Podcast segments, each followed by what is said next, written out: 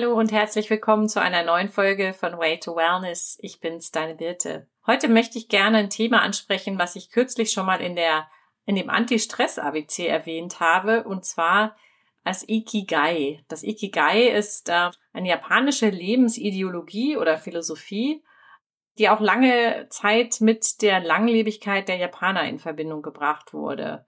Und zwar äh, mit der Langlebigkeit der Japaner, weil sie einer großen Zufriedenheit führt, wenn, wenn du dein Ikigai kennst, ja. Und da ich ja hier auch im Coaching viel mit Selbstfindung oder auch mit Stressbewältigung arbeite, finde ich, das ist eine ganz interessante Ideologie und ich weiß, sie ist jetzt auch gerade ziemlich hip, aber vielleicht kennst du sie ja noch nicht und deswegen stelle ich sie dir heute vor. Ich möchte einfach so ein paar Kleinigkeiten dazu erzählen.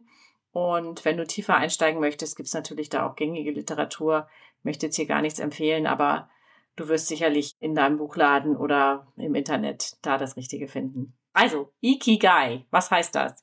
Iki bedeutet übersetzt Leben auf Japanisch und Gai ist der Wert von etwas, ja, beschreibt also einen Wert, ein Value, wie man im Englischen sagen würde, Ikigai. Im Ikigai geht es darum, die Sinnhaftigkeit oder die Bestimmung in deinem Leben zu finden und auch die Freude oder was dich dazu bringt, in deinem, in deiner Glückseligkeit zu sein. In anderen Worten, dein Ikigai motiviert dich jeden Tag dazu, morgens aufzustehen und weiterzumachen, auch wenn es mal nicht so läuft. Wenn du dein Ikigai vor Augen hast, dann weißt du, wofür du da bist. Genau. Also, es gibt ein sogenanntes Ikigai-Diagramm, in dem bildlich dargestellt ist, welche Bereiche das Ikigai abdeckt. Und das finde ich eine ganz tolle Sache.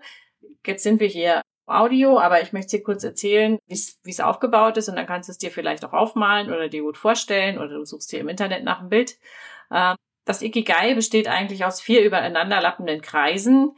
Ich sag mal in Art Form eines Kleeblatts oder in Form von einem, ja, einer Windrose zum Beispiel. So könnte man es ganz gut beschreiben.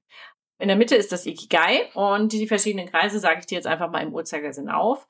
Also der oberste Kreis, nennen wir ihn Nordkreis, hm, bedeutet, was du liebst. Dann haben wir davon im Osten, was die Welt braucht, ja. Und dann gehen wir runter in den Süden. Im Süden, wofür kannst du bezahlt werden? Und dann im Westen, wo drin bist du gut? Wie gesagt, diese Kreise überlappen so ein bisschen und zwischen den Kreisen kann man dann die verschiedenen Attribute sehen, die sie betreffen. Nochmal im Uhrzeigersinn, also zwischen äh, was du liebst und was die Welt braucht.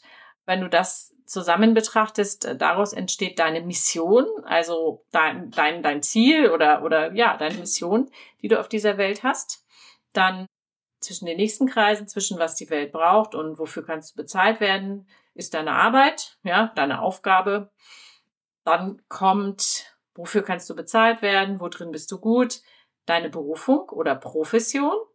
Zwischen wo drin bist du gut und was liebst du, ist dann die Leidenschaft, deine Passion, ja, das ganz Große sozusagen. Und das alles zusammen, wenn das im Gleichgewicht ist, ergibt dein Ikigai. So, jetzt fragst du dich, hm, hm, wie finde ich das denn raus? Es gibt ein paar ganz tolle, ganz tolle Fragen, die, auf die ich gleich kommen möchte. Ich möchte aber einfach nochmal ganz kurz auf diese vier Hauptbereiche eingehen. Wir waren eben bei der Leidenschaft, bei der Passion. Die Leidenschaft, die Passion ist einfach die Liebe, die du, die du hast äh, zum Lernen. Oder was lernst du gerne? Worin hilfst du gerne anderen? Was, was, was ist einfach so das, was, was dich umtreibt, sage ich mal? Das, das wäre jetzt die Passion. Dann deine Mission ist das, was du in der Welt hinterlassen möchtest, ja, den Fußabdruck, den du auf dieser Welt hinterlassen möchtest, den Eindruck, den du bei anderen Menschen hinterlassen möchtest. Was ist es, was die Welt braucht, was du teilen kannst? Das wäre deine Arbeit. Das wäre also das dritte, das dritte Kleeblattstück sozusagen, dritte Kuchenstück. Und das vierte ist die Art und Weise, das zu tun, was du liebst, um dafür bezahlt zu werden. Deine Berufung, deine Profession. Ich hoffe, du hast sie gefunden. Wenn nicht, dann hilft dir dein Ikigai dabei. Jetzt stelle ich dir einfach die Fragen. Ich mache das jetzt mal auf so eine wirklich bisschen meditative Art, so wie ich es auch mit Klienten mache. Und du kannst jetzt einfach dich ganz bequem hinsetzen, die Augen schließen, dich ein bisschen auf deine Atmung konzentrieren und die folgenden Fragen einfach mal auf dich wirken lassen und ganz im Anschluss danach dir dazu ein paar Notizen machen. Frage eins: Was weiß ich und was lerne ich am liebsten? Also worüber lerne ich am liebsten? Über welches Gebiet? Frage zwei: Was war bisher in meinem Leben die größte Lektion, die ich lernen musste in Bezug auf mein Leben oder auf meine Gesundheit? Frage drei: Bei welchem Thema oder bei welcher Sache blühe ich auf, wenn ich darüber sprechen darf? Worüber kann ich stundenlang reden?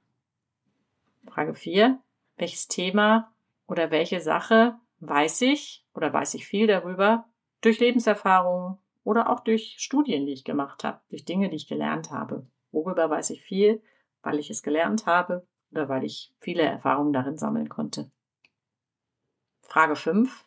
Welche Herausforderungen oder Widerstände erkenne ich und verstehe ich auf einer ganz tiefen Ebene, weil ich sie wahrscheinlich selbst schon mal erlebt habe, ja. Also welche, welche Herausforderungen oder Wider Widerungen, sagt man, glaube ich, auch, verstehe ich sehr, sehr gut.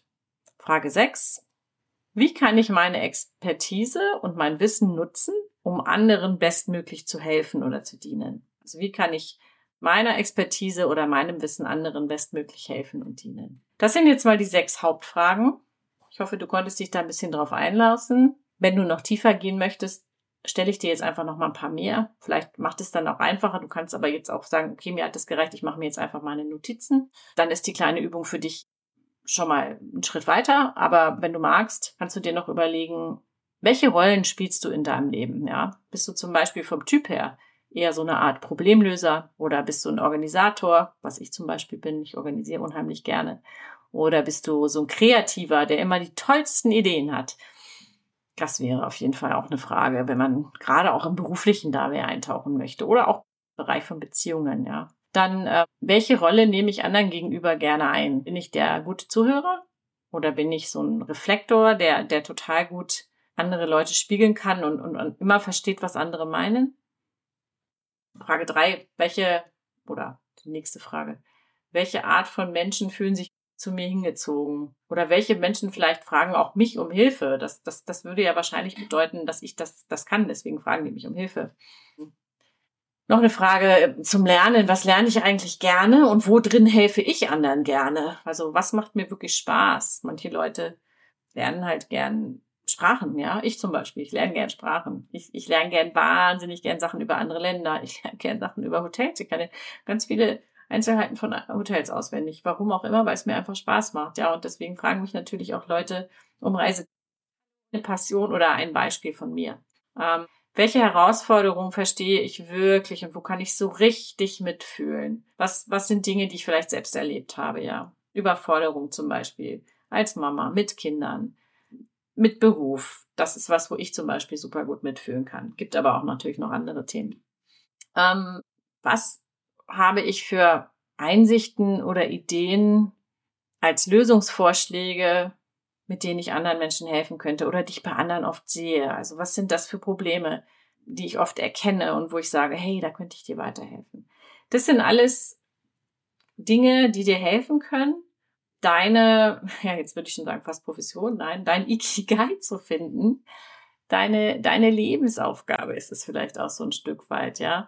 Also es geht, geht nicht nur um dieses Berufliche, es geht auch nicht nur um Beziehungen, es geht wirklich um das große Ganze. Und wem das jetzt hier zu spirituell ist, alles gut, darfst auch gerne die Folge weiterklicken sozusagen.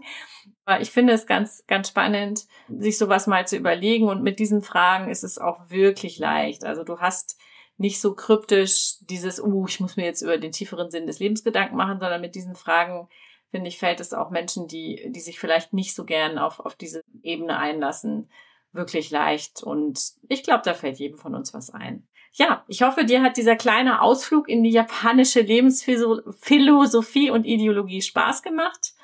Wenn ja, freue ich mich natürlich wie immer über deine Bewertung. Bei Google Podcast gibt's nicht mehr, hätte ich gerade fast gesagt. Das ist jetzt YouTube, glaube ich. Also bei allen anderen Podcast-Dienstleistern, ob das Apple, Deezer, Spotify, Audible und so weiter ist, freue ich mich wie immer natürlich über deine Bewertung und ich freue mich auch, wenn du die Folge teilst oder weiterleitest an jemanden, dem es von Nutzen sein könnte und der vielleicht auch sein Ikigai rausfinden möchte. ja, und nächste Woche gibt's wieder ein tolles Interview und da freue ich mich natürlich auch, wenn du wieder einschaltest. Für heute bin ich deine Birte.